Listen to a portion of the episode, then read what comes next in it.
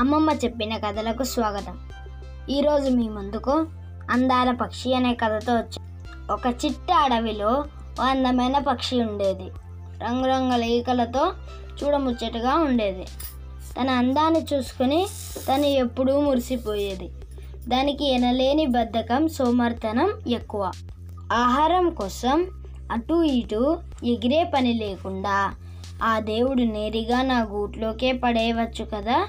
అనుకునేది. ఒకసారి అది చెట్టు కొమ్మల మీద కూర్చుని కాయలు పండ్ల కోసం చూస్తుంటే అప్పుడు మల్లుడు అనే కోయవాడు నెత్తి మీద బుట్టతో కనిపించాడు. ఆ బుట్టలో రకరకాల పండ్లున్నాయి. వెంటనే దానికి ఒక ఉపాయం తోచింది. వెంటనే ఓ కోయవాడా ఎక్కడికి వెళ్తున్నావు? అని పలకరించింది. కోయవాడు పక్షికేసి చూసి ఏముంది పిట్టమ్మా? ఊర్లో సంతకెళ్తున్నాం. అక్కడ ఈ పండ్లు అమ్మితే కాస్తో కూస్తో డబ్బులు వస్తాయి వాటితో సరుకులు కొనుక్కుంటా అన్నాడు. ఈ పండ్లతో ఎన్నాళ్ళు కష్టపడతావు? అన్నాడు. కానీ ఇంకా ఎక్కువ సంపాదించే మార్గం చెప్పనా? అంది పక్షి. ఏమిటో చెప్పు అన్నాడు కోయవాడు. నా ఈకలు చూసావా ఎంత అందంగా ఉన్నాయో? నీకు కొన్ని ఇస్తా. వాటిని అమ్మితే ఎక్కువ డబ్బు వస్తుంది కానీ నువ్వు పళ్ళని నాకు ఇవ్వాలి అంది. కోయవాడికి ఈ పక్షి ఈకలకు ఉన్న విలువేంటో తెలుసు. వాటిని పట్టణంలో చాలామంది టోపీల మీద అలంకరించుకుంటారు. పండ్ల బుట్టను సంతకు తీసుకుపోవడం కంటే ఇదే నయం అనిపించి పక్షి చెప్పిన బేరానికి ఒప్పుకున్నాడు.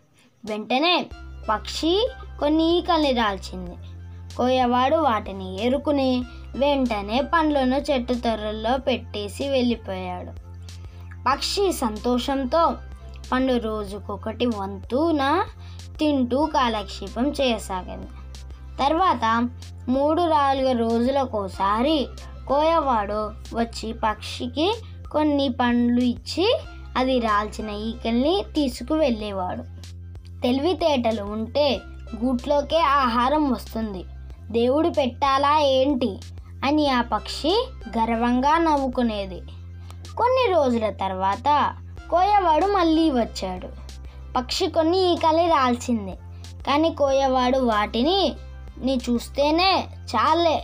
ఇలాంటి ఈకలి తీసుకెళ్తే నాకు డబ్బులు వచ్చినట్లే అంటూ వాడు పండ్లు ఇవ్వకుండానే చక్కాపోయాడు పక్షి ఆశ్చర్యపోయింది. తన రెక్కలకేసి చూసుకుంటే పూర్వం ఉండేంత పొడుగ్గా నిగనిగలాడుతూ లేకపోవడం గమనించింది. రెక్కలు కుర్చుగా ఉండడంతో పాటు తన శరీరం తనకే బరువుగా అనిపించడంతో డబుక్కుమని కింద పడింది. ఎలాగోలా గెంతుకుంటూ సరస్సు దగ్గరికి వెళ్ళి నీటిలో తన రూపం చూసుకుంది. ఒక్కసారిగా దానికి ఏడుపు ముంచుకొచ్చింది. తిని కూర్చోవడంతో అది లావుగా అందవికారంగా తయారైంది. రెక్కలకు శ్రమ లేకపోవడం వల్ల ఈకలు పొట్టివైపోవడంతో పాటు రంగులన్నీ వెలిసిపోయినట్టు అయిపోయాయి. తిని కూర్చుంటే ఏమవుతుందో దానికి అర్థమైంది. అందుకే దేవుడు గూట్లోకి ఆహారం పడేయడు ఏ పక్షి అయినా ఎగిరి తిండి సంపాదించుకుంటేనే అందం ఆనందం అనుకుంది ఆ పక్షి. పిల్లలు ఈ కథలో మనకి నీతి ఏమర్థమవుతుంది అర్థమవుతుంది? కష్టపడితేనే ఫలితం ఆరోగ్యం అందం ఆనందం లభిస్తుంది. ఇప్పుడు కథ కంచికి మనం ఇంటికి.